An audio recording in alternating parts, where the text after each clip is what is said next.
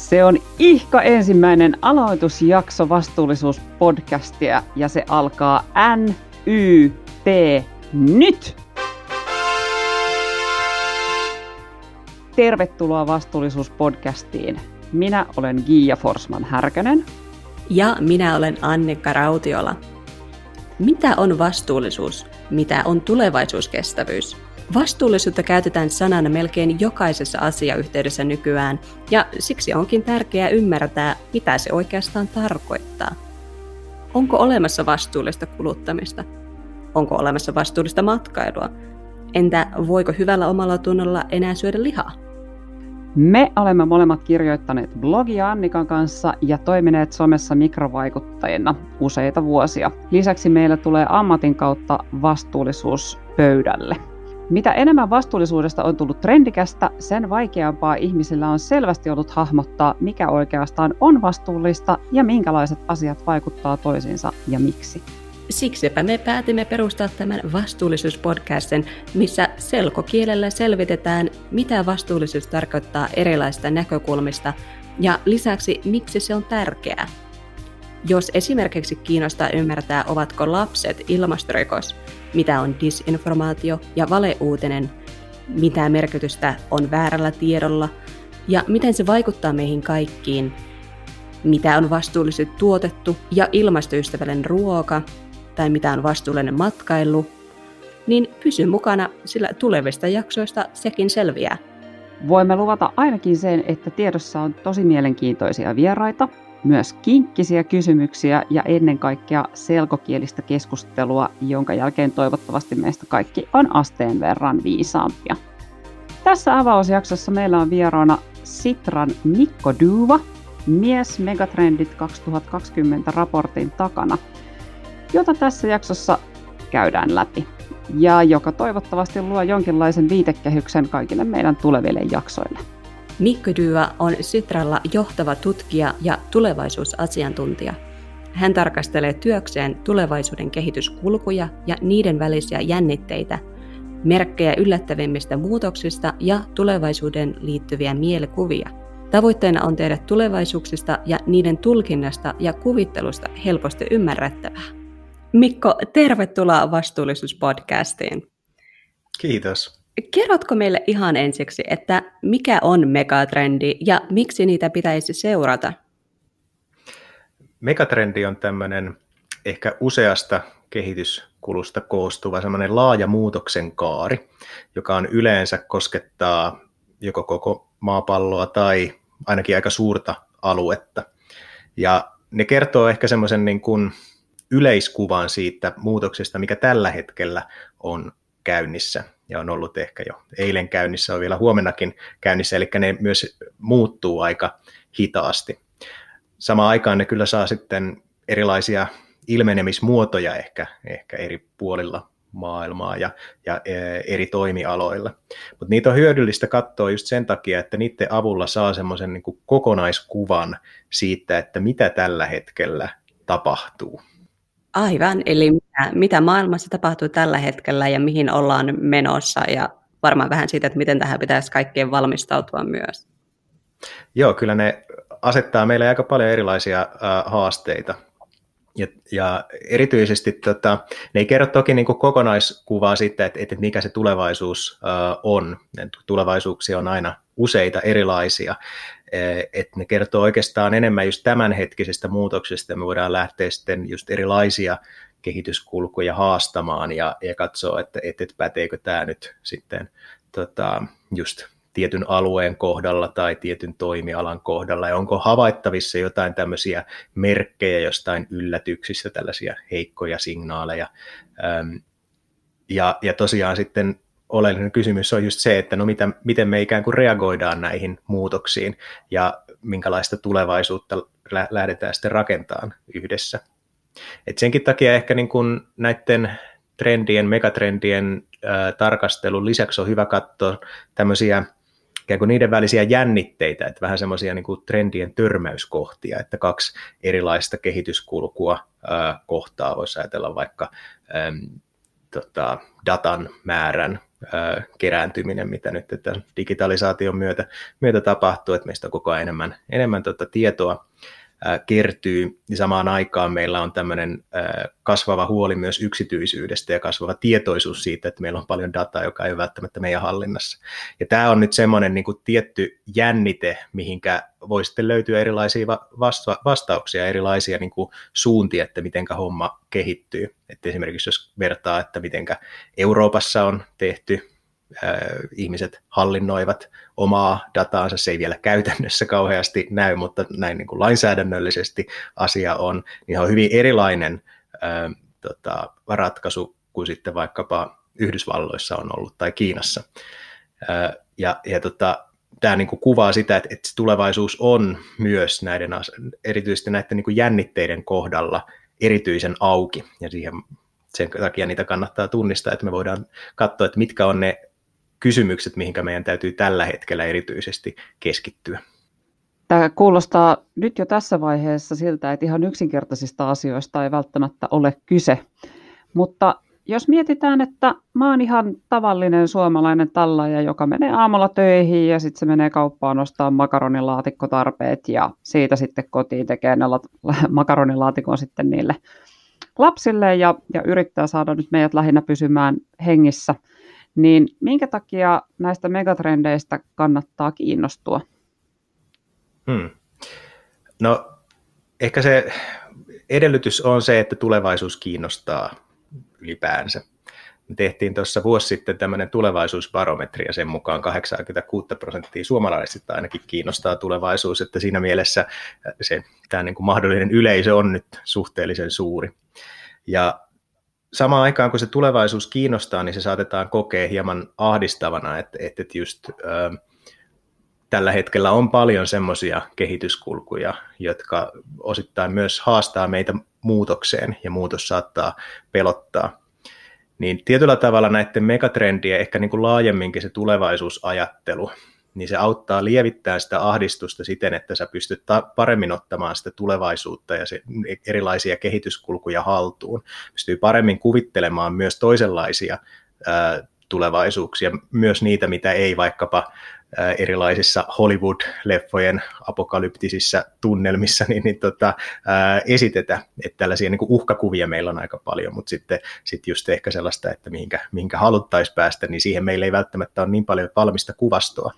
Ja silloin tämmöiset niin kuin se, että, että pohditaan erilaisia tulevaisuuksia, pohditaan, että mihin, mihin nämä niin kuin kehityskulut meitä vie, onko se toivottava suunta, mitä me voidaan tehdä, mitkä on ne kohdat, missä vaikuttaa tulevaisuuteen, niin se on tietyllä tavalla voimaannuttavaa.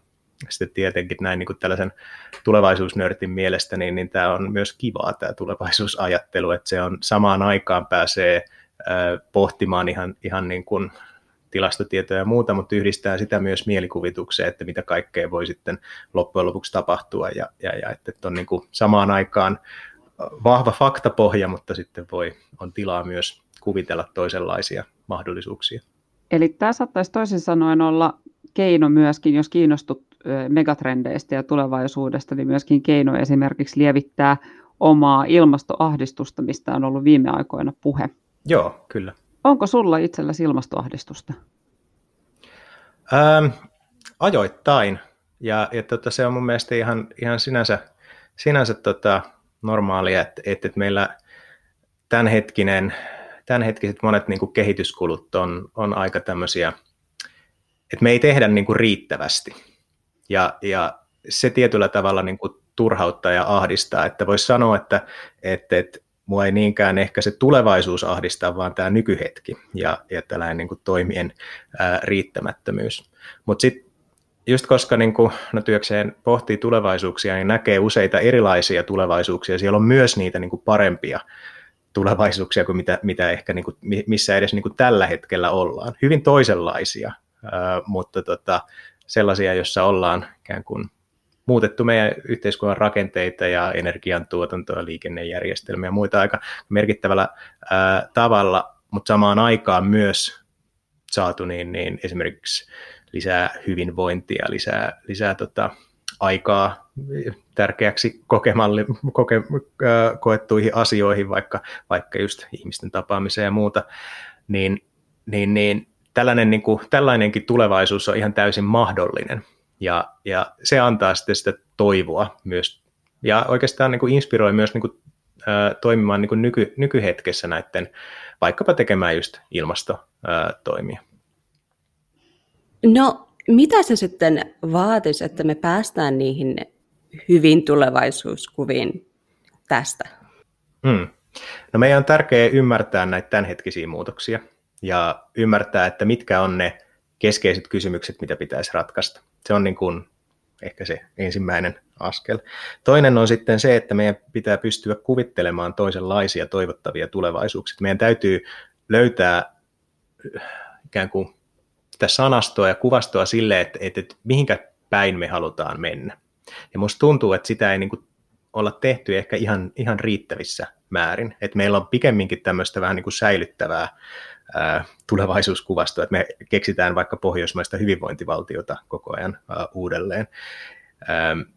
Ja, ja en nyt sano, että niin kuin pohjoismaisessa hyvinvointivaltiossa olisi jotain niin kuin merkittävästi ää, vialla, mutta se ei niin kuin tällä hetkellä oikein mahdu tämän niin kuin maapallon rajoihin. Eli meidän täytyy niin kuin uudistaa sitä siten, että, että, että tota, otetaan huomioon planeetan rajat. Öö, ehkä voisi ajatella jopa radikaalimmin, että, että ajatellaan, että miten voidaan saada vaikkapa talous öö, uudistamaan meidän yhteiskuntaa siten, että ympäristön tila paranee. Me ollaan monella tavalla niin kuin menty ikään kuin monista rajoista öö, yli ja meidän täytyisi vähän niin kuin korjata jo tilannetta ja uudistaa, uudistaa tota, öö, yhteiskuntaa samalla. Niin, niin ehkä tällaiset, tällaiset askeleet, ensinnäkin niin kuin tiedostetaan tämä niin kuin nykytilanne ja sen niin kuin, ä, tulevat muutokset, ja pystytään myös sitten kuvittelemaan sitä, että, että, että mihinkä halutaan päästä. Ja siihen voisi sitten tietenkin vielä lisätä sen, että pakkohan tänne on myös johtaa niin kuin toimiin nykyhetkessä.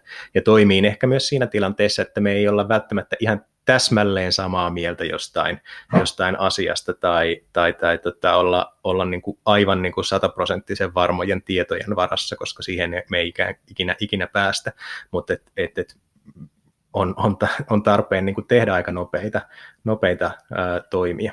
No palataanpa hetkeksi näihin, äh, mitä me voidaan tehdä, eli kaikki näihin tekoihin ja toimiin ja näihin itse megatrendeihin. Eli Sitran julkaisema Megatrendit 2020 julkaisussa on esitelty siis tämän vuosikymmenen uhat, mutta toisaalta myös toivot ja mahdollisuudet. Käydäänkö läpi, että mitkä ne on ne megatrendit nyt tälle vuosikymmenelle? Joo, me ollaan nostettu viisi tällaista keskeistä teemaa. Ja se ensimmäinen on ekologinen jälleenrakennus ja sen kiireellisyys. Tämän alta löytyy hyvin tuttuja kehityskulkuja, kuten ilmastonmuutos, mutta myös esimerkiksi luonnon monimuotoisuuden väheneminen, jäteongelma, resurssien vaihteleva saatavuus ja ylikulutus. Ja tässä ehkä se keskeinen viesti onkin, että meidän kannattaa katsoa näitä myös yhtenä pakettina, tai että et ei riitä, että me ratkotaan vaan vaikkapa ä, ilmastonmuutosta, vaan meidän täytyy ottaa myös luonnon monimuotoisuuden väheneminen ä, huomioon.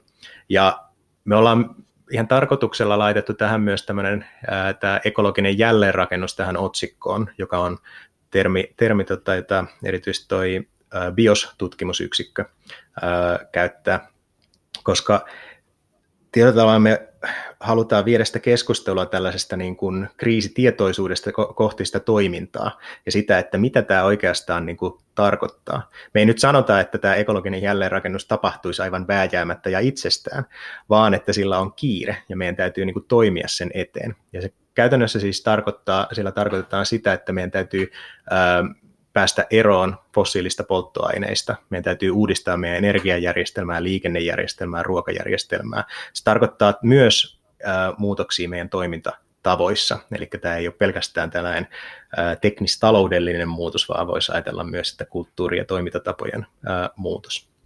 No, tämä on niin kuin se ehkä kaikkein keskeisin asia, mutta on, on myös nämä niin kuin neljä, neljä muuta, muuta muutosta, tai, tai tällaista megatrenditeemaa. Yksi on verkostomaisen vallan kasvu. Sen alla on tämmöisiä erilaisia politiikkaa ja valtaan liittyviä asioita, kuten esimerkiksi tällainen niin kuin vahvojen johtajien ihannointi, mutta sitten samaan aikaan myös vaikka tämmöisten niin kuin ruohonjuuriliikkeiden ää, nousu. Ja tässä onkin kiinnostavia tämmöisiä jännitteitä just sen suhteen, että kuinka paljon halutaan keskittää val, tuota, päätöksentekoa ja kuinka paljon halutaan laajentaa ää, osallisuutta, että molempia, molempiin suuntiin on liikehdintää. Ja tota, ehkä tässä voi vielä mainita tämmöisen yhden kiinnostavan ää, muutoksen, mikä liittyy tähän ää, meidän niin kuin informaation käyttöön ja, ja, ja tähän puheeseen valeuutisista ja, ja näin. Et tietyllä tavalla tämä äm, näiden valeuutisten lisääminen, ehkä yleisemminkin tämmöisen niin kuin hämmennyksen lietsominen on sellaista nykyhetken yksi vallankäytön muodoista, että, tiedon sijaan ikään kuin hämmennys on valtaa, koska hämmennystä lisäämällä me voidaan sitten tehdä tilaa tällaisille yksinkertaistaville narratiiveille ja just sitten johtaa erilaisiin vaalituloksiin, niin kuin ollaan nähty sitten vaikkapa Yhdysvalloissa ja, ja, ja tota Brexitin yhteydessä. Sitten voidaan katsoa väestöä. Tämä on tietyllä tavalla niin kuin tulevaisuuden tutkijalle samaan aikaan ehkä niin kuin helppo, että vähän vaikea teema, että, että meillä on väestöennusteet ja, ja niihin liittyy tietynlaisia tällaisia viiveitä, jotka, jonka takia niin kuin tämä, tiedetään, että, että mitä tulee ikään kuin tapahtumaan näin niin kuin suuressa, suuressa kuvassa. Että, että jos katsotaan just Suomen kohdalla, niin, niin, niin väestö ää, vanhenee, syntyvyys on ää, laskussa. Yhdistettynä tar- tarkoittaa, että, että työikäisten määrä ainakin siten kun työikäinen tällä hetkellä määritellään, niin tulee, tulee laskemaan, mikä aiheuttaa taas sitten jännitteitä vaikkapa hyvinvointivaltion raho- rahoitukselle. Mutta tässä on myös, me ollaan otettu, että, että ikääntyvän väestön lisäksi voisi puhua niin kuin, että väestön monimuotoistumisesta. Et samaan aikaan, kun on monia tällaisia muutoksia, vaikkapa työn muutoksen tai äänestyskäyttäytymisen muutoksen suhteen, niin tällaiset niin vanhat kategorisoinnit ei välttämättä päde niin hyvin, ja ihmiset määrittää sekä itseensä että muita ää, tällaisilla uudenlaisilla tavoilla. Ehkä voi puhua tämmöistä ää, heimoutumisesta ja heimouttamisesta. Ja tämä, on niin kuin, tämä tulee ongelmaksi siinä vaiheessa, jos nämä niin kuin nähdään ikään kuin vast, tällaisina toisensa poissulkevina, ja jolloin sitten ei välttämättä haluta edes kuunnella toisia, ja, ja tässä hetkessä me ehkä tarvitaan erityisen paljon sitä toisten kuuntelua. Ja sitten vielä nämä kaksi viimeistä. Yksi, on, yksi liittyy talouteen. Sanotaan, että talous hakee äh, suuntaa äh, tai talous hakee uutta suuntaa. Ähm, meillä on kasvava yhteisymmärrys siitä, että tämä nykyinen talousjärjestelmä ei toimi ja meidän täytyy äh, resetoida kapitalismi tai, tai mitä näitä äh, puheenvuoroja äh, on ollutkaan. Ja taustalla on just nämä ympäristöongelmat, mutta myös tämmöinen vaurauden keskittyminen.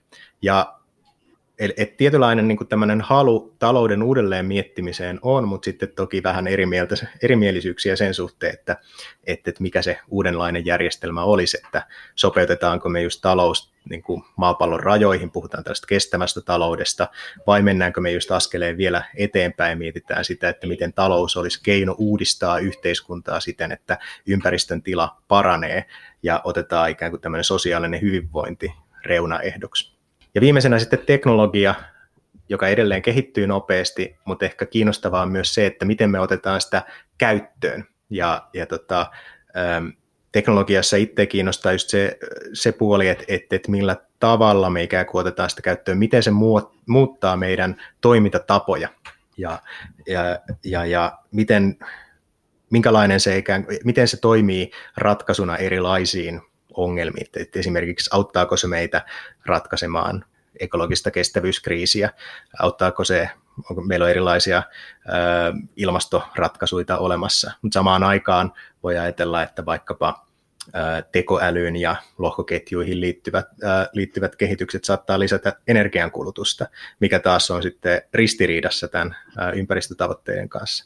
Ja tämän, tämän tyyppistä pohdintaa on ehkä hyvä käydä tämän teknologian ympärillä ja, ja ehkä laajemminkin tämmöisen niin kuin tulevaisuusvallan käsitteen ympärillä, että oikeastaan, että mistä ne käsitykset siitä teknologian tulevaisuudesta, teknologian käyttöönotosta ja käyttötarkoituksista tulee, tai laajemmin, mistä meidän käsitykset tulevaisuudesta tulee ja kuinka paljon meillä on mahdollisuutta vaikuttaa niihin itse.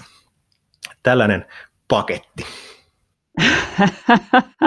Se, oli, se oli pieni ja kevyt paketti ja toivottavasti kaikki kuulijat on siellä vielä ihan kärryillä siitä, että, että mistä puhutaan. Eli, eli siis käytännössä se, se, mistä Mikko tässä puhui, oli ne viisi megatrendiä ja mä, mä kertaan nämä ihan nyt otsikkotasolla, että siellä oli ekologisella jälleenrakennuksella on kiire, joka nimenomaan liittyy tähän meidän ilmastokriisiin.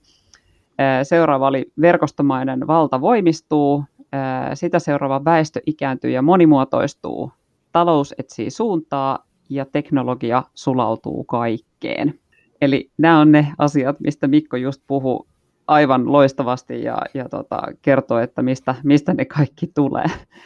Tota, nyt, nyt kun palaan vähän taaksepäin siitä, että mitä sä mainitsit siellä aika alussa siitä, että, että tota, mitkä on niin kuin ne tavallaan ne tärkeimmät asiat siihen, että me oikeastaan saadaan näitä muutoksia tehtyä nyt, kun me ollaan tunnistettu niitä megatrendejä ja me ollaan nähty jonkinnäköisiä tulevaisuuskuvia, niin ajatusmuutos, yksi tärkeimpiä asioita. Nythän me jo siis tiedetään, että ihmisillä on vaikeuksia tehdä muutoksia, muutoksia ihan niin kuin senkin perusteella, että vaikka että sulla on, sulla on joku terveysriski niissä, niin, niin tota, sekin on jo niin kuin vaikeaa ihmiselle. Ja nyt me puhutaan asioista, jotka ei edes vaikuta sua itseäsi välittömästi välttämättä niin, niin mitä asioita se tulee vaatimaan ihmisiltä, että, että me pystytään tekemään tällainen ajatusmuutos?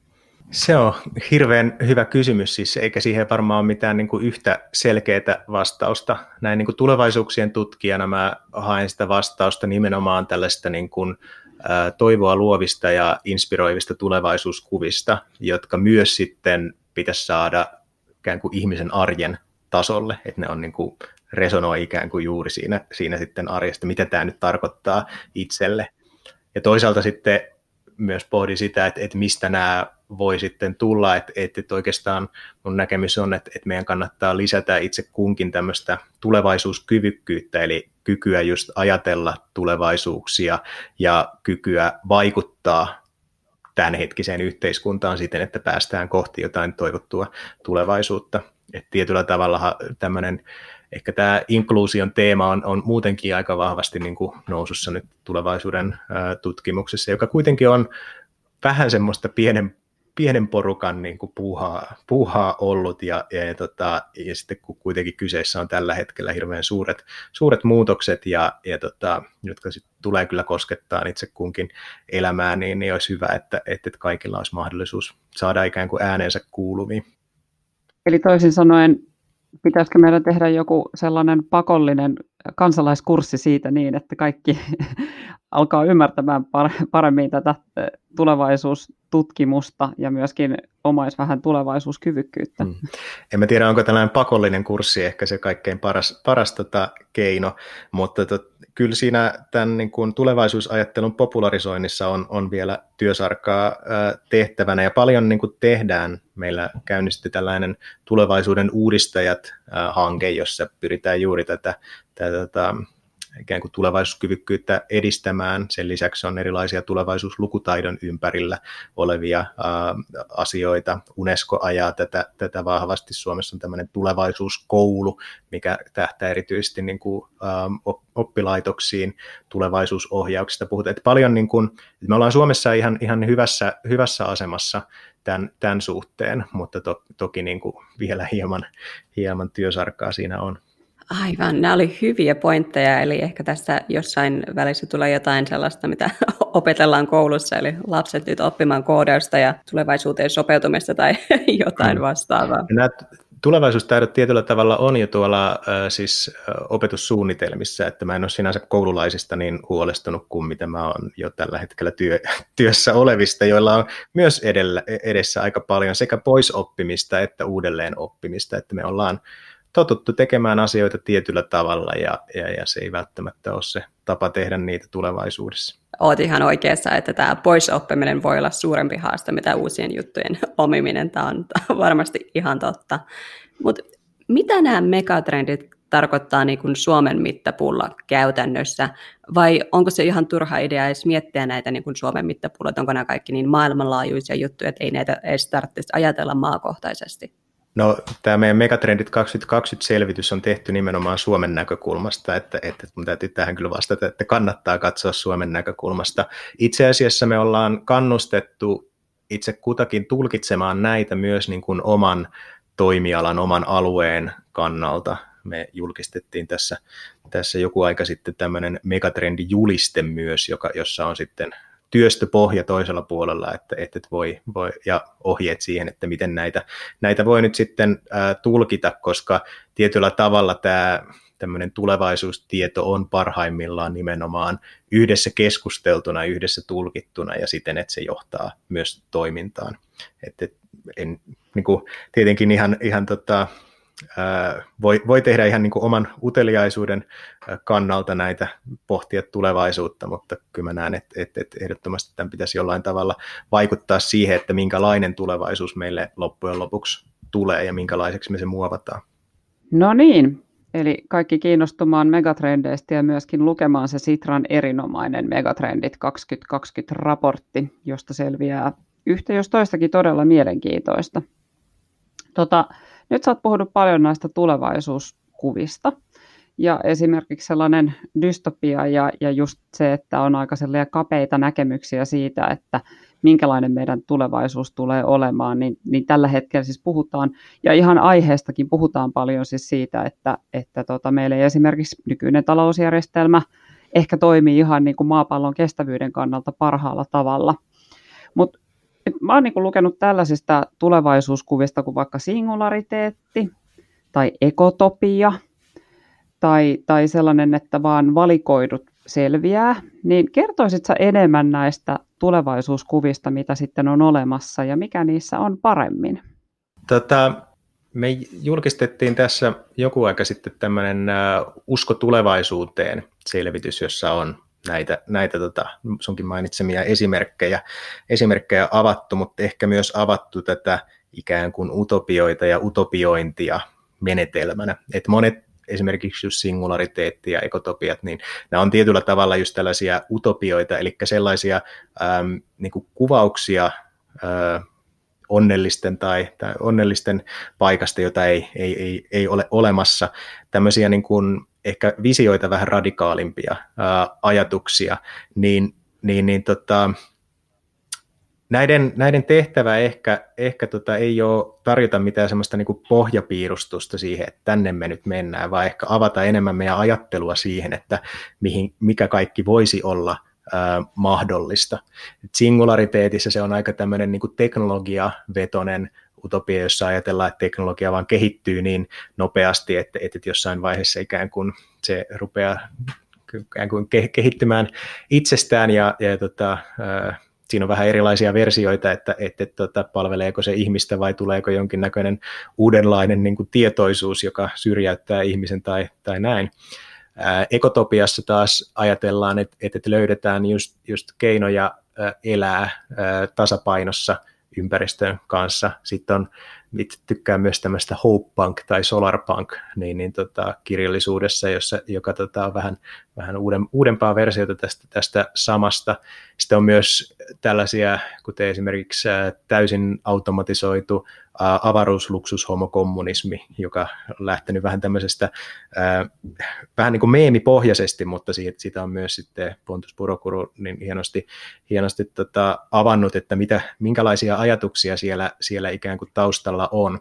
Ja nämä tosiaan ei välttämättä ole tarkoitettu, että nämä nyt ihan niin kuin sellaisenaan toteutuu, mutta ehkä ne kertoo siitä, että, että, että mitkä, mitkä asiat meille on tärkeitä ja, ja, ja mitä, mitä me ikään kuin voitaisiin ajatella, että tulevaisuudessa saattaisi olla toisia. Eli nämä samaan aikaan avaa sitä niin kuin mahdollisuuksien avaruutta tulevaisuuden suhteen, että samaan aikaan myös sitten toimii kritiikkinä nyky, nyky tota, yhteiskuntaa kohtaan, että, että, mikä, niin kuin, mikä tällä hetkellä ää, mättää. Sitten täytyy ehkä näistä tulevaisuuskuvista sanoa, että, että, kyllä niin kuin dystopioillakin on oma roolinsa. Että ne myös kertoo meille siitä, että mikä meille on tärkeää, että mitä me ei haluta menettää. Ja me ei välttämättä ehkä ajatella näitä dystopioita aina riittävän, riittävän pitkälle, että me päästäisiin niin siihen, siihen pisteeseen, tai sitten mietittäisiin, että, että, no, että, että, että miten me nyt sitten reagoitaisiin tai, tai lähdettäisiin ikään kuin uudelleen rakentamaan dystopian jäl- jälkeistä ää, maailmaa. Et, et, itse muuhun teki niin kuin suuren vaikutuksen tämmöinen HBO-sarja Years and Years, jossa tapahtuu vaikka ja mitä, mutta ihmisten arki se vaan jatkuu. Ja se jotenkin niin kuin auttoi itseä kanssa niin kuin, äh, ehkä niin kuin laajensi sitä, tai niin kuin aut, loi sellaista kuvastoa, että minkä, minkä avulla niin, niin kuvitella niitä, niitä myös tällaisten niin kuin poikkeustilanteiden tulevaisuuksia. No, jos sun pitäisi valita näistä utopioista tai tulevaisuuskuvista yksi, niin mitä sä luulet noin niin mututuntumalla, että mikä niistä tulisi toteutua? No tässä, tämä, mä olen vähän niin kuin vastenhakoinen niin kuin valitsemaan yhtä, että, että, että itse pidän miele, mieluummin niin useita erilaisia tulevaisuuskuvia kuvia tota mielessä, että, että se ei ehkä ole niin se pointti niin kuin valita, valita joku, vaan pikemminkin ehkä keskustella itse kunkin näistä hyvistä puolista.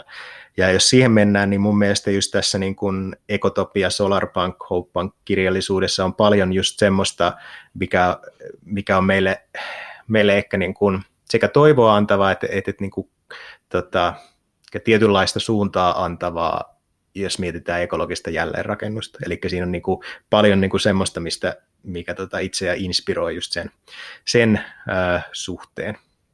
Eli ehkä näistä löytyy joku sellainen kultainen keskitie ja pysytään sitten siinä.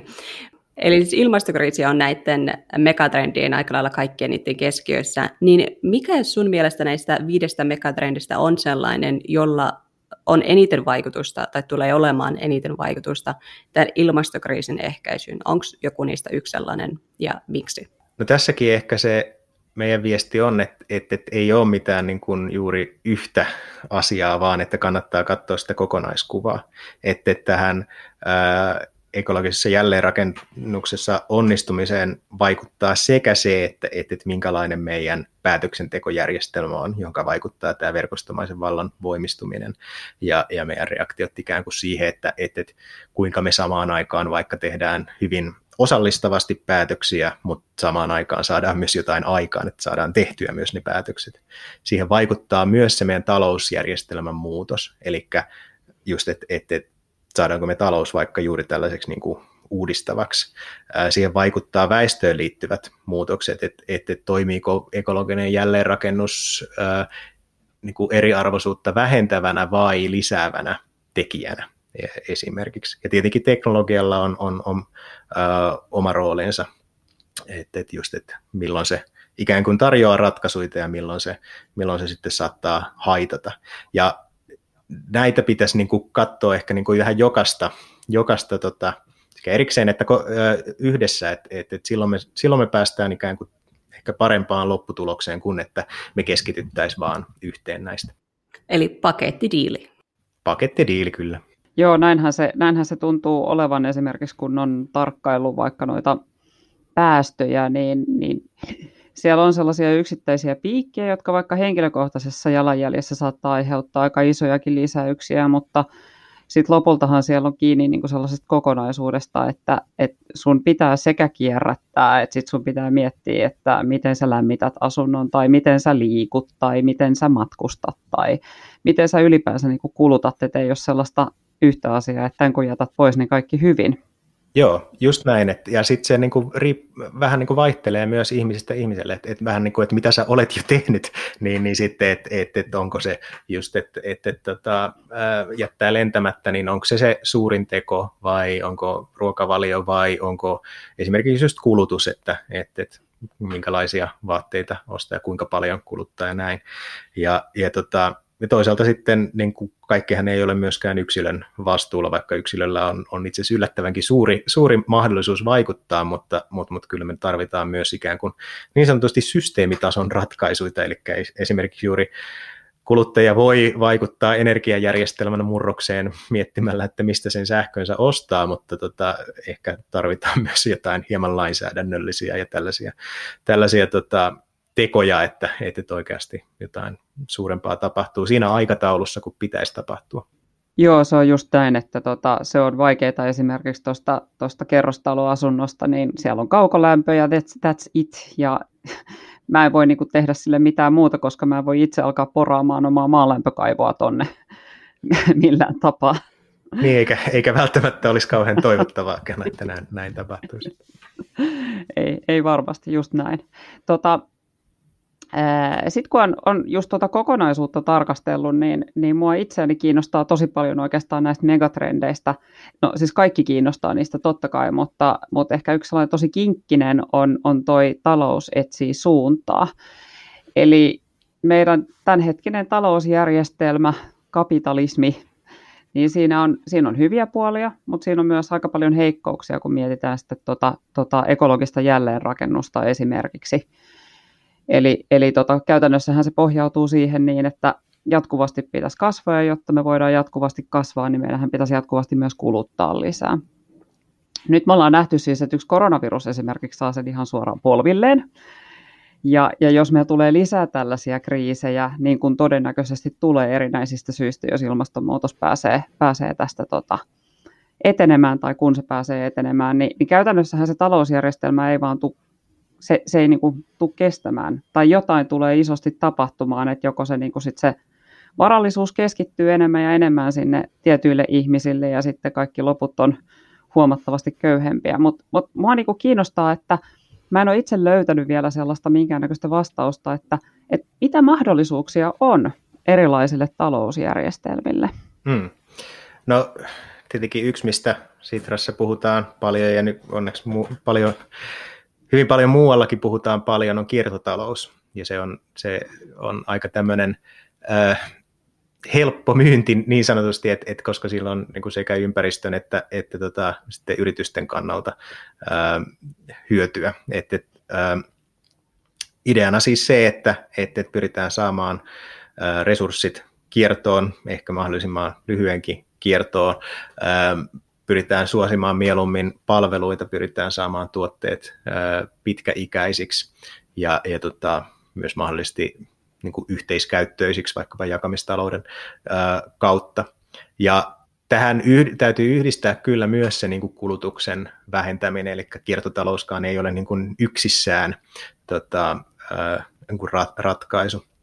Toinen ihan kiinnostava on myös tämmöinen niin kuin reilu datatalous, eli just se, että, että, että mitenkä tämä niin kuin meidän nykyinen digi, digitaalinen talous saataisiin hieman ehkä äh, reilummaksi, ja siinä just tämä niin kuin Euroopan, Euroopan tota, suunta siinä, että, että, että ihmiset hallinnoi omaa talouttaan, niin, niin, on, on, niin kuin antaa, antaa paljon toivoa siihen, että voi olla hyvinkin toisenlaista tämä meidän alustojen käyttö ja, ja, ja myös se, että minkälaisia, mitä alustoja ää, me käytetään. Sitten on myös tämmöisiä, niin kuin, äh, kuten esimerkiksi osallisuus, talous ja, ja tämmöisiä, joissa pyritään niin kuin, äm, saamaan sitä ikään kuin kiertoa, arvon kiertoa, varallisuuden kiertoa ja, ja, ja jakautumista jotenkin niin kuin paikallisemmaksi ja, ja reilummaksi. Tietyllä tavalla niin kuin tämmöinen alustataloudessakin puhutaan tällaisista vaikkapa alustaosuuskunnista, eli sen sijaan, että meillä on tämmöinen kuten vaikkapa Uber, jossa, jossa tota, kuskit tekee ikään kuin työskentelee tälle, tälle alustalle, mutta ei omista sitä, niin mitä jos tämä olisikin tällainen osuuskunta, jonka nämä kuskit omistavat. Tästäkin on jo esimerkkejä ää, olemassa. Tämä ei ole millään tavalla tietenkään niin kuin kauhean niin kuin se yleisin tapa, tapa tota, toimia, mutta silloin tällä, tästä alustasta itsestään tulee myös se niin kuin vaurauden jakamisen väline. Ja mielestäni nämä niin kuin on, on niin kuin hirveän kiinnostavia esimerkkejä siitä, että me voidaan kyllä niin kuin miettiä tätä taloutta aika paljon niin kuin toisella tavalla. Ja jos miettii niin kuin tällaisten henkilöiden, kuten Mariana Matsukaatto tai Kate Robert ää, ajatuksia, niin, niin heillä on, heillä on niin kuin aika, aika hyviä niin kuin ajatuksia siitä, että mitä, mitenkä me voidaan niin kuin vähän muokata meidän talousajattelua esimerkiksi ottamalla ää, kotitaloudet ja niiden, niiden rooli paremmin, paremmin huomioon, tai sitten ottamalla vaikkapa valtion ää, rooli ää, paremmin huomioon osana markkinataloutta. Että et, et, ei nyt tässä välttämättä olla on niin kuin ihan täyttä niin kuin vallankumousta tulossa, mutta varmaan ihan niin kuin merkittäviä muutoksia saattaa olla tulossa tähän kapitalismiin ja markkinatalouteen.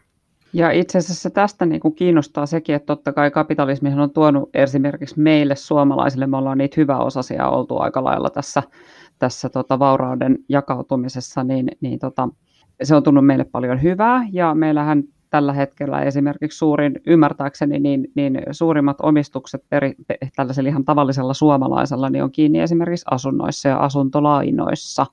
Ja ne on taas aika lailla sidottuja sitten sinne pörssikursseihin ja, ja tota, lainan korkoihin. Ja, ja tämä on niin sellainen systeemi, että tämä toimii, kaikki toimii yhdessä tässä näin. Niin Millä tavalla tällaista voi yhtäkkiä muuttaa? Mitä se niin kuin käytännössä tarkoittaa? Mitä mun asuntolainalle tai asunnolle tapahtuu?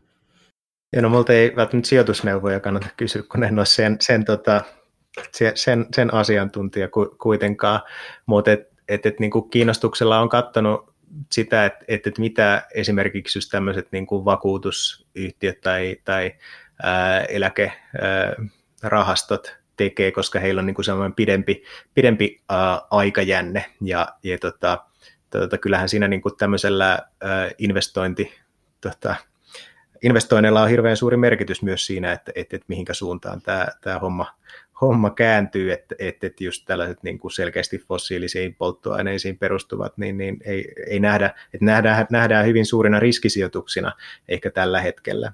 Siinäkin on sitten mahdollista myös se, että, että, että nähdäänkö ne myös, että, että he pystyvät niin kuin itse, itse uudistamaan ikään kuin toimintaansa, vai sitten, että, että halutaanko ikään kuin päästä vaan niistä, niistä tota eroa, että, kuinka, kuin, että minkälainen toimijuus annetaan ikään kuin näille, näille olemassa oleville toimijoille, vaikka just fossiili, fossiilitalouden talouden suhteen, niin nämä, nämä on myös sellaisia niin kysymyksiä, että näihin ei ole sellaista niin kuin, tulevaisuuden tutkijallakaan selkeää, selkeää tota, vastausta, mutta erilaisia mahdollisuuksia on, on, on nähtävissä. Mm. Mutta sitten samalla tietysti, jos se kiertotalous tarkoittaa sitä, että, ja myös se, että kulutusta pitää vähentää, niin eikö se auttamatta tarkoita sitä, että, että sillä on vaikutus pörsseihin tässä nykyisessä järjestelmässä? Nykyisessä järjestelmässä joo, et, et, et, tota, mutta se on, se on itse olen aina välillä niin kuin hämmästyttänyt, että kuinka pitkään tämä on pysynyt pystyssä tällainen niin kuin, äh, jatkuvaan kasvuun perustuva järjestelmä rajallisessa maailmassa. Että et kyllä tässä jotain, niin kuin, jotain, jotain kummallista niin kuin systeemiteoreetikunkin mie, mie, mielestä, mielestä tota, äh, on. Ja, ja tot, mutta tämä ei niin kuin, mutta tämä ei ole mun mielestä, niin kuin, se ei ole niin kuin se ainoa mahdollinen talous, talousjärjestelmä. Ja, ja, ja sellaiset talousjärjestelmät, jotka niin kuin kasvun sijaan vaikkapa miettii ottaa niin kuin tasapainon tai hyvinvoinnin tai tällaisen niin kuin keskeiseksi käsitteekseen, niin voi olla, olla huomattavasti, huomattavasti kan, kannattavampia tässä tilanteessa. No nyt kun on puhuttu näistä useimmista megatrendeistä, niin minusta vaikuttaa, että etenkin tämä ekologinen jälleenrakentaminen vaatii toimintaa vähän meiltä jokaiselta. Niin kuinka paljon sun mielestä yksilö voi, ja, tai kuinka paljon yksilö oikeastaan pitää osallistua tähän muutokseen ja tähän laajempaan muutostyöhön, ja kuinka paljon meidän jokaisen niin oikeastaan pitäisi muuttua tulevaisuuden takia siihen, että päästäisiin vähän niin positiivisempaan ja optimistisempaan tulevaisuuteen? No me osallistutaan tulevaisuuden tekemiseen, haluttiin me sitä tai ei, koska tulevaisuus rakentuu meidän tämänhetkisistä toimista. Ja tietyllä tavalla me myös ylläpidetään jotain tietynlaista kuvaa tulevaisuudesta, usein vähän ehkä tietämättämme, että, että ja senkin takia ehkä se niin kuin tulevaisuusajattelu ja tällaisten niin kuin nykyisten oletusten haastaminen ja näiden muutosten tiedostaminen on, on, on niin, niin merkittävää, että sitten ainakin tietää paremmin sen, sen tota, ä, oman roolinsa. Ja ehkä tässä niin kuin yksilön niin kuin vastuuta ja roolia miettiessä on niin tärkeää pitää kuitenkin mielessä, että, että, että ei yksin tarvitse tehdä muutoksia, vaan että muutokset tapahtuu yhdessä ää, muiden kanssa. Ja joitain asioita voi just tehdä niin kuin omaan, omaan kulutuskäyttäytymiseen pystyy ää, vaikuttamaan ja näin, että nämä on sellaisia silleen niin kuin helppojakin asioita, mutta, mutta, mutta ehkä voidaan myös niin kuin katsoa, että mitä me voidaan tehdä omassa yhteisössämme, omassa kaupungissa tai, tai tota, alueella tai, tai, tai muuten, ja, ja millaisia keinoja meillä on myös vaikuttaa sitten vaikkapa valtiotasolle tai, tai ö, yleisemminkin.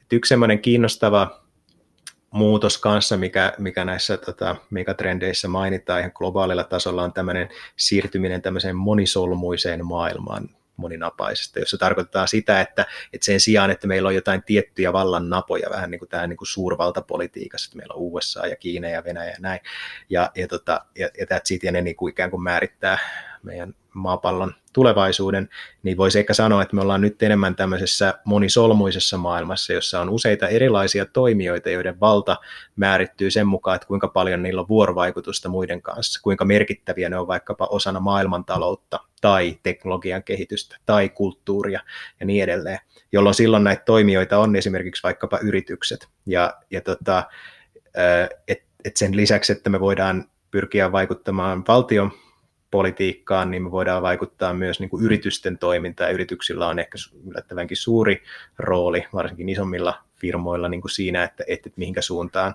suuntaan tota kehitys, kehitys kulkee.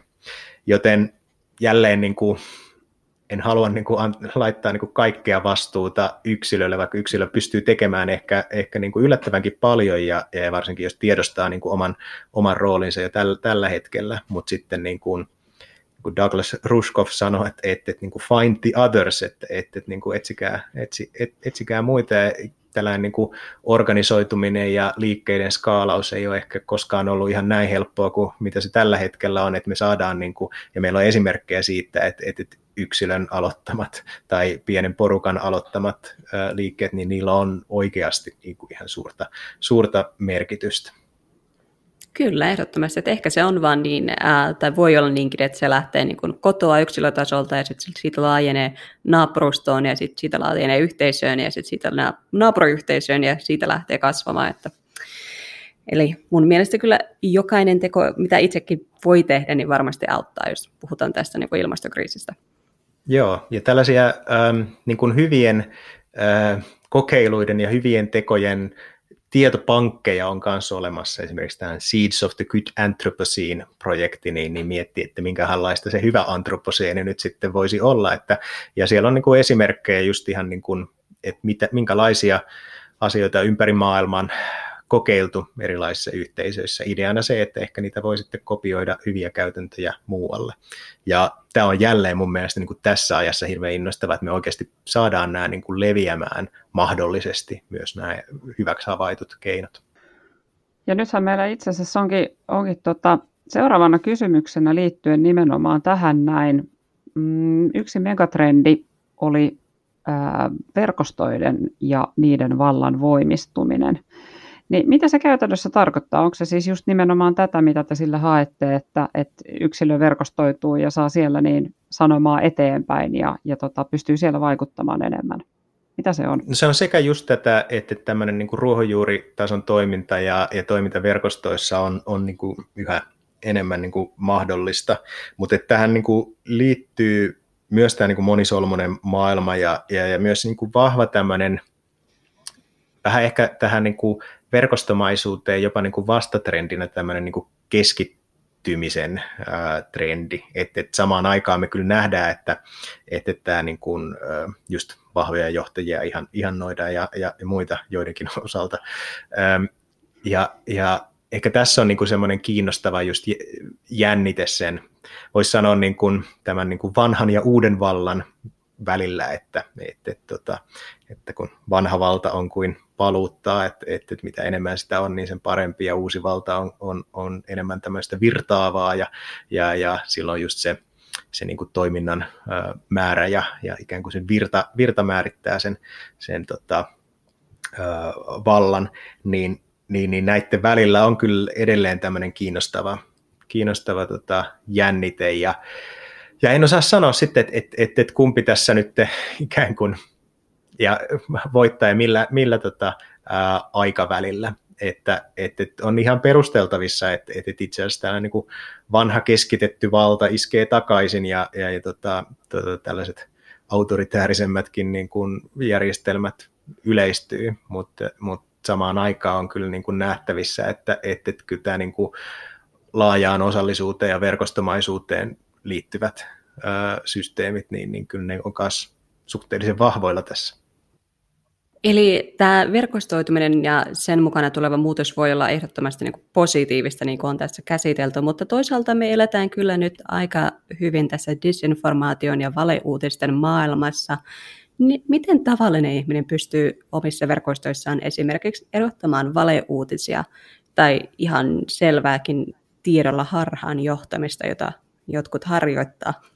No kyllä tämä niin kuin siis lähdekritiikkihän on tietenkin niin kuin kaiken A ja O, että katsoo, että mistä tämä, tämä tieto on tullut, mutta tätäkin pystytään, pystytään toki hämäämään ja laittamaan BBCin nimissä asioita, mitkä ei välttämättä ole BBCin tota, tiedotteita ja näin, mutta että tämän että se on niin kuin sinänsä, sinänsä ehkä laajemminkin tämmöinen mediakriittisyys tai, tai tällainen, tällainen on, on hirveän tärkeää, mutta mun mielestä ehkä tämmöinen se kokonaisu, kokonaiskuvan ymmärtäminen ja toisten ymmärtäminen on ne kaksi asiaa, mit, mitkä, niin kuin, mitkä toimii ehkä hyvänä nyrkkisääntönä, että et, et, just pyrkii niin kuin ymmärtämään se, että, että mistä tässä on laajemmin ottaen kyse, koska just valeinformaatio ja muu, niin, niin pyrkii kertoa jotain tiettyä, tiettyä yleensä vaikka spesifiäkin tällaista tota, ää, tarinaa tai, tai kiinnittää huomiota sellaisiin niin kuin yksityiskohtiin ja kontekstista irrotettuihin asioihin, niin sitten jos, jos ymmär, on niin kuin ymmärrys siitä kontekstista ja, ja näin ehkä voisi sanoa tällainen niin kuin yleissivistys niin kuin, tota, ehkä vähän, vähän kyllä niin kuin, tota, uudella tavalla niin kuin ajateltuna, että, että ymmärrys siitä, siitä nyky, nykyhetken niin kuin kokonaiskuvasta. Mutta sitten toinen puoli siinä on, että, että, että kyllä meidän täytyy niin kuin ymmärtää myös toisia, että, että esimerkiksi, että minkä takia jotkut saattaa uskoa jotain valeuutista tai minkä takia he, he levittää. Että kyllä sielläkin on niin kuin taustalla ihan oikeita huolia, ihan oikeita tällaisia niin kuin, tota, niin kuin usein, useimmiten jotain niin kuin sellaista mistä olisi ehkä hyvä, hyväkin keskustella niin kuin, äh, yhdessä, ja, ja tota, eikä vaan sanoa, että tämä on niin kuin valeuutista ja, ja, ja, ja tota, ikään kuin lopettaa sitä keskustelua siihen, että meillä on niin kuin suurempi tarve ymmärtää niin kuin sitä kokonaiskuvaa ja toisiamme kuin ehkä mitä aiemmin on ollut. Tosi haastavaksihan toi on käynyt, että sen on huomas esimerkiksi silloin Australian maapalojen osalta, että siellä sekoitettiin paljon – oikeaa tietoa ja sitten myöskin väärää tietoa niin, että oli tosi vaikea erottaa myöskin, että mikä siellä oikeastaan pitää paikkansa ja mikä ei pidä paikkaansa. Ja samahan on itse asiassa koskenut koronavirustakin, että siitäkin levitetään paljon erilaista tietoa ja, ja sekoitetaan sitä, sitä totuutta ja sitä, sitä disinformaatiota. Ja tässä on niin kuin hyvä pitää mielessä, että, että, että tätä tehdään kyllä ihan niin kuin tahallaan ja tietoisena ja tarkoitus just nakertaa niin kuin yhteiskunnan luottamusta. Ja, ja siihen, siihen ei oikeastaan, niin kuin, en ole itse keksinyt vielä parempia tällaisia, tällaisia tietenkin tällaiset faktantarkastukset, muut on tärkeitä, mutta ehkä myös se niin kuin rakentava yhteiskunnallinen keskustelu ja, ja, ja, ja luottamus toisiin, mikä syntyy rakentavalla yhteiskunnallisella keskustelulla. Suomessa meillä on jälleen mun mielestä hyvä, hyvä tilanne siinä mielessä, että meillä on, ensinnäkin me ollaan suhteellisen pieni maa ja, ja tota, niin, niin, ikään kuin helppo lähteä keskustelemaan kuitenkin toisten kanssa, vaikka väitetäänkin, ettei suomalaiset mielellään keskustele.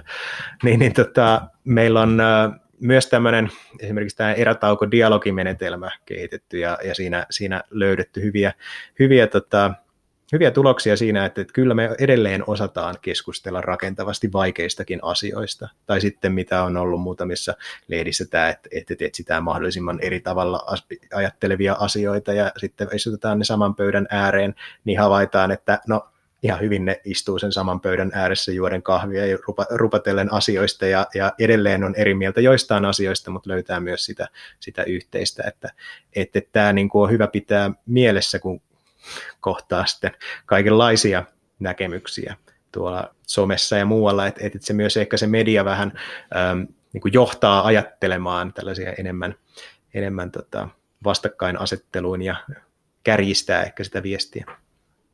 Kyllä, vastakkainasettelua asettelua on varmasti, mutta toisaalta mun mielestä myös niin kuin median ansioistakin niin ää, ymmärrys ilmastonmuutoksesta ja yleinen niin kuin ympäristötietoisuus on varmasti kasvanut tässä viime vuosien aikana. Mutta toisaalta sitten kun puhutaan ympäristöteoista, niin esimerkiksi etenkin joku lihansyönnin rajoittaminen tai lentämisen vähentäminen aiheuttaa tosi tosi voimakkaita tunnereaktioita, jotka on välillä aivan aika hurjiakin. Niin mitä mieltä sä olet suomalaisten ympäristötietoisuudesta ja ympäristöteoista? Tässä Megatrend 2020 selvityksessä kirjoittelin, tässä, että yksi tämmöinen keskeinen jännite on just tämän tietoisuuden ja tekojen välillä, että, että me ollaan yhä niin kuin tietoisempia. Mutta samaan aikaan me myös, niin kun, että vaikka itse olisi hyvin tietoinen niistä, että nyt kyllä mä ehkä vielä kerran voin tuonne Kanarialle lentää, että ei se nyt niin, niin, niin paha, paha ole, ja, ja, ja tota, tai sitten, että et, niin kuin, niin kuin me meillä on tietynlainen tämmöinen niin sanottu kognitiivinen dissonanssi itsellämmekin, että me välttämättä toimita sen tietoisuuden mukaan tällä hetkellä, mutta sitten on toki myös tämä ihmisryhmien välinen, että, että vähän semmoinen, että, että vähän, osa niin kuin vähättelee tätä, tätä tietoa ja osa, osa sitten tota, niin, niin vaatii, vaatii hyvinkin nopeita, nopeita toimia. Että, että kyllä tämä niin kuin, tämmöiset niin kuin jännitteet on ja, ja se on niin kuin tosiaan vähän auki sitten, että mihinkä suuntaan nämä kehittyy, että, että opitaanko me tota, niin kuin toimimaan sen tietoisuuden mukaan ja opitaanko me löytämään sitä yhteistä säveltä niin kuin myös tota, yhte, yhteistä kieltä ehkä tällaisten niin kuin, ää, nopeita toimia vaativia ja, ja sitten tämän tiedon vähättelijöiden ää, välillä, mitä, mitenkä ikään kuin tässä päästäisiin johonkin rakentavaan keskusteluun, että et, kyllä se niin kuin, tulevaisuus on tämän osalta hyvin, hyvinkin auki, mutta ehkä tämmöiset niin kuin koronankin kaltaiset niin kuin poikkeustilanteet ö, osoittaa sen, että et ei se lentojen rajoittaminen mitään niin kuin täysin niin kuin mahdotonta ole, että se niin kuin tapahtuu hyvinkin nopeasti, kun sitten niin, niin, tota, nähdään, että ihmishenkiä on vaarassa. Ja ilmastokriisin takia ihmishenkiä on vaarassa, tietenkin niin kuin vähän pidemmällä aikavälillä, mutta tota, että niin kuin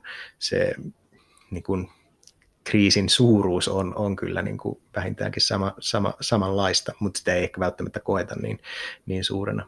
Mutta monet asiat on hyvinkin niin kuin mahdollisia ja, ja, ja ehkä me niin kuin pikkuhiljaa osataan myös ajatella niitä sellaisena.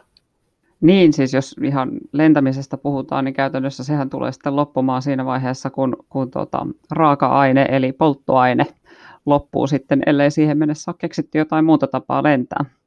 Että sittenhän se viimeistään loppuu ihan kuin seinään, jos se joku korona tai joku muu sitä lopeta. Niin, no siinä vaiheessa on saattanut tapahtua aika paljon, paljonkin, koska sitä polttoainetta on kuitenkin ihan riittämiin vielä siinä, siinä, siinä mielessä. Ja toki niin kuin siis pidemmällä aikavälillä esimerkiksi just niin kuin lentoliikenteenkin sähköistyminen on ihan, ihan niin kuin mahdollinen kehityskulku ja muuta. Et, tässä on osittain just tämä haaste on näiden aikaskaalojen välillä, että meillä on se vajaa kahdeksan vuotta varmaan tässä, tässä vaiheessa niin kuin ennen kuin meidän tota, hiilibudjetti on käytetty, käytetty loppuun ja, ja tota, ollaan, ollaan huomattavasti niin kuin huonommalla ähm, ikään kuin polulla.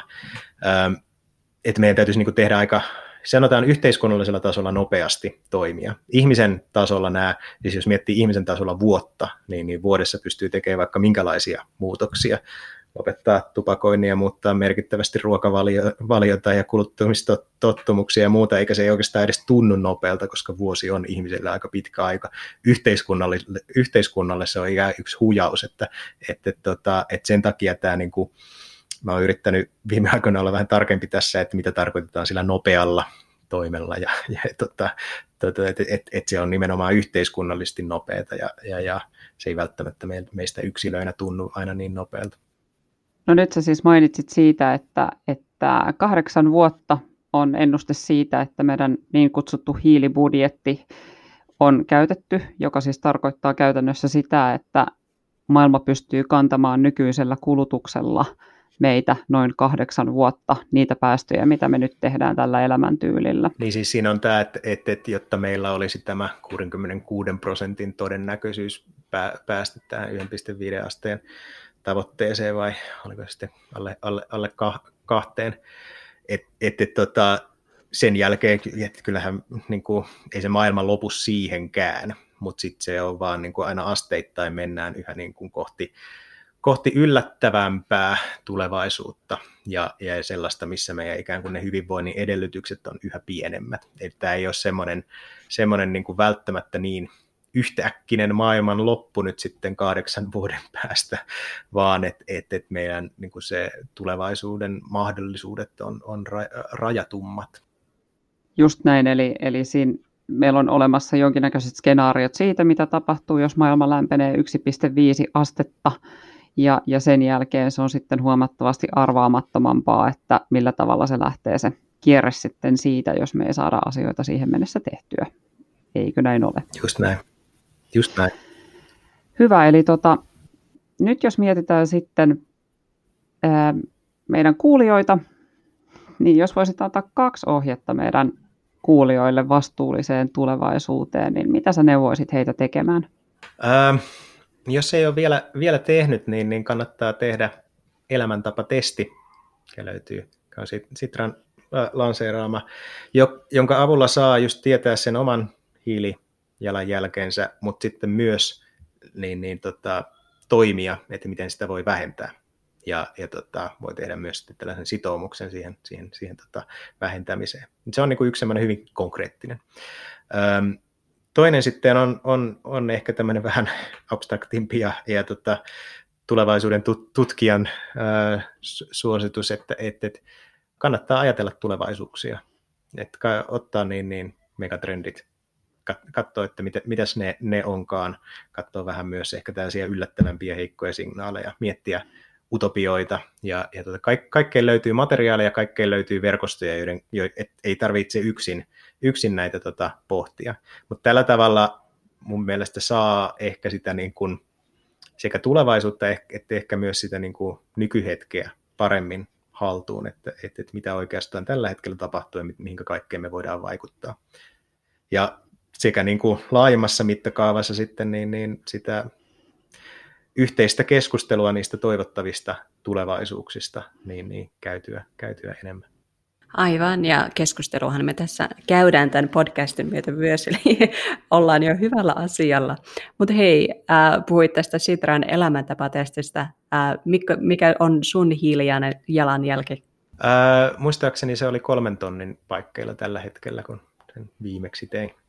Kyllä, tämä on ihan hyvä. Mä tein saman testin about, olisiko jotain kuukausia. Mulla oli siinä 3400 suurin piirtein, tosiaan nyt ehkä välttämättä ihan ää, täydellinen ole, koska mä asun Kanadassa, mutta sanoin asuvani Etelä-Suomessa, jos se olisi samanlainen. Joo, mä, mä tein sen saman itse asiassa myös ja, ja tota, tein sen myöskin Etelä-Suomen kriteereillä, koska siellä olen puolet ajasta kuitenkin, niin tota, mulla oli 3800, 3800 se mun oma jälki, eli kaikki liikutaan siellä kolmen tonnin parissa ja mä ilmeisesti saan pikkusen enemmän tehdä vielä töitä, että pääsen teidän lukemiin. Hei Mikko, äh, mä haluaisin tässä vielä puhua tästä Megatrendit äh, julkistamistilaisuudesta, koska sen lopuksi sä sanoit, että tulevaisuus ei voi olla enää samanlainen kuin nykyisyys, mutta se voi olla monella tavalla parempi. Tämä on tosi jännästi sanottu ja tosi mielenkiintoinen lausuma. Mitä sä tällä tarkoitit, että tulevaisuus voi olla monella tavalla parempi? No, mä oon tätä toivon käsitettä pyöritellyt tässä, että, että just, että koska tietyllä tavalla meillä ei ole toivoa siitä, että me voitaisiin vaan niin kuin jatkaa samaan malliin. Samaan aikaan meillä on toivoa siitä, että, että, että tulevaisuus voisi olla mole, monella tapalla, tavalla parempi. Eli kun me tehdään ekologinen jälleenrakennus, onnistutaan siinä siten, että ää, tota, niin, niin, itse kukin pysyy siinä, siinä mukana ja eriarvoisuus ää, ei kasva, niin kyllä se voi olla niin kuin, ää, kyllä mä niin kuin uskon, että, että se voi olla niin kuin useimmille ihmisille mukavampi paikka. Ilma on puhtaampaa, en, en, en, en, enemmän tota aikaa, va, vauraus jakautuu tasaisemmin. Meillä on mukavammat tulevaisuuden ää, näkymät ja, ja tota, ei tarvitse istua ruuhkissa ja, ja, ja tota, ää, energiatuotanto on varmempaa. Ei, ei, että vaikka, vaikka tulevaisuudessa on useammin sään ääriilmiöitä, niin ne ei johda välttämättä niin kuin laajoihin sähkökatjokoihin ja muuhun. Että, että, että, että sitä mä tarkoitan sillä, että meidän, meidän on niin kuin helppo perustella, että, mi, että, että, millä, niin kuin, että on niin kuin useita tapoja just, että, että, että miten, miten asiat voisivat olla paremmin. Tämä kuulostaa hyvältä. Meillä on siis toivoa, mutta paljon meidän tarvitsee vielä tehdä sekä yksilötasolla että ihan valtiotasolla. Meillä on tuota tapana esittää, tai meillä on tapana, sä aloitat tämän tavan, koska tämä on avausjakso, niin meillä on tapana esittää kolme nopeata meidän vieraille. Toisin sanoen me annetaan sulle tässä näin kolme tällaista väittämää tai kolme vaihtoehtoja ja sulla on kymmenen sekuntia aikaa vastata näihin kovin lyhyesti. Tämä on tutkijalle haastava. Ensimmäinen on toivo vai teot? Teot toivon kautta. Entäs tekoäly vai kädentaidot? Kädentaidot. Ja viimeisenä yksilön vastuu vai valtion vastuu? Eh, yksilön vastuu.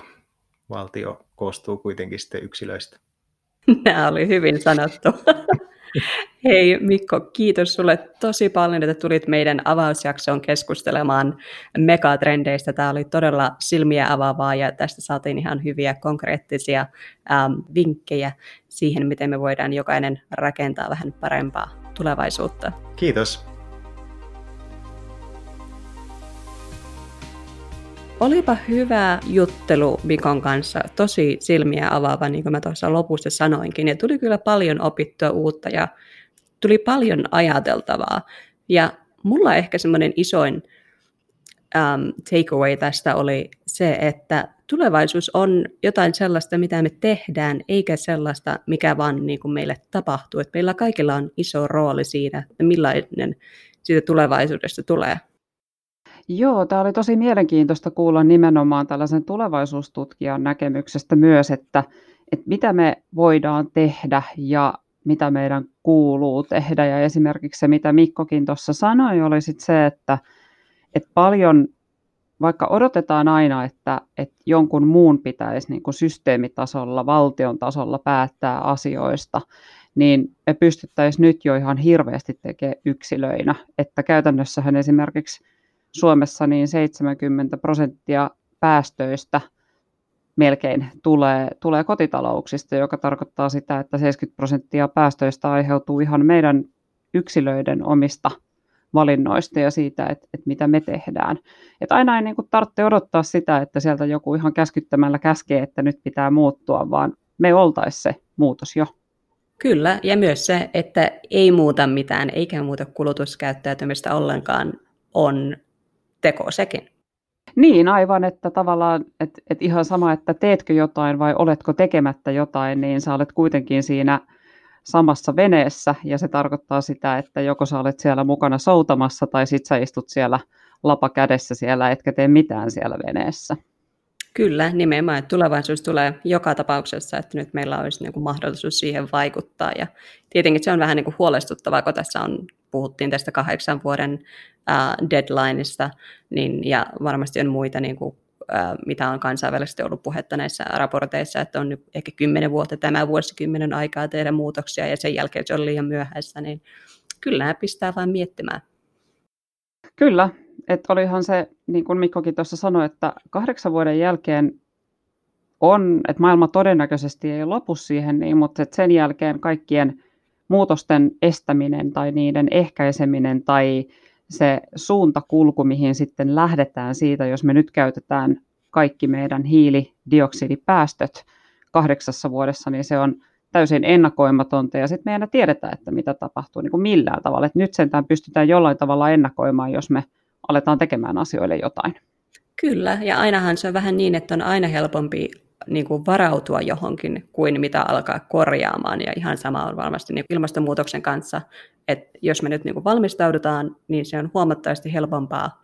En sano, että se on helppoa, mutta se on helpompaa kuin alkaa sitä prosessia sitten kymmenen vuoden päästä handlaamaan jotenkin eri lailla. Joo, sehän on siis todettu jo kovinkin monessa, monessa tota asiassa yhteiskunnassakin, että ennaltaehkäisy on kaikista halvin tapa ja helpoin tapa oikeastaan. Että et se, että vaikka lähdetään korjaamaan jotain sellaista ongelmaa kuin, kuin huumeet, niin se tulee aina kalliimmaksi sitten jälkikäteen ja se on aina vaikeampaa ja silloin on jo tapahtunut sitä vahinkoa, että se ennaltaehkäisy siinäkin on se kaikista tärkein. Kyllä, ja tietysti tärkeää on myös, äh, niin kuin Mikkokin sanoi, niin keskustella ilmastonmuutoksesta ja näistä megatrendeistä ja ilmastokriisistä yleensäkin. Ja mä oon nyt tosi iloinen siitä, että meillä on tämä podcast alkamassa ja että meillä on tosi hyviä jaksoja tulossa, missä me kerrotaan tosi monista asioista, niin kuin on ollut puhetta, että on niin kuin ilmastoystävällistä ruokaa, on vaateteollisuutta. Meillä on disinformaatiota, sitten meillä on siellä myöskin eh, ihmisiä, jotka kertoo meille esimerkiksi lapsista ja, ja perheistä ja onko lapset ilmastorikos tai paneudutaan siihen, että minkä takia se on niin vaikeaa muuttaa sitä omaa kulutuskäyttäytymistä. Meillä on tulossa tosi mielenkiintoisia jaksoja tässä näin, eli pysykää langoilla. Vastuullisuuspodcast on vasta aluillaan. Lisää on tulossa.